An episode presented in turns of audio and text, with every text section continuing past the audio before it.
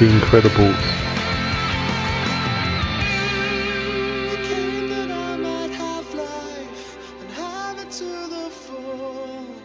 Hi, I'm Liam. I'm 20 years old and I'm currently studying in London. Um, so when I was 16 years old, I converted to Catholicism, which opened up a whole new world, and I had to learn everything. And one of the the main things I had to research was a saint's name for my confirmation. And I did choose, I chose John for sentimental reasons, but Maximilian Kolbe was on the cards because he is my favourite saint.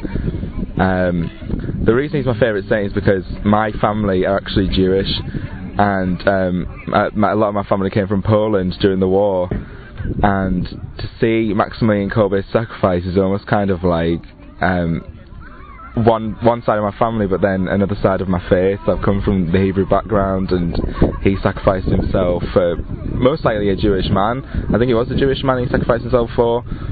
Um, and that huge sacrifice is, is something that we need to take account in, in, in our daily lives. It's not something like, like say Moses part of the wars. It wasn't anything solely religious. Like he did something that anyone could have done, but he was the one that chose to do it.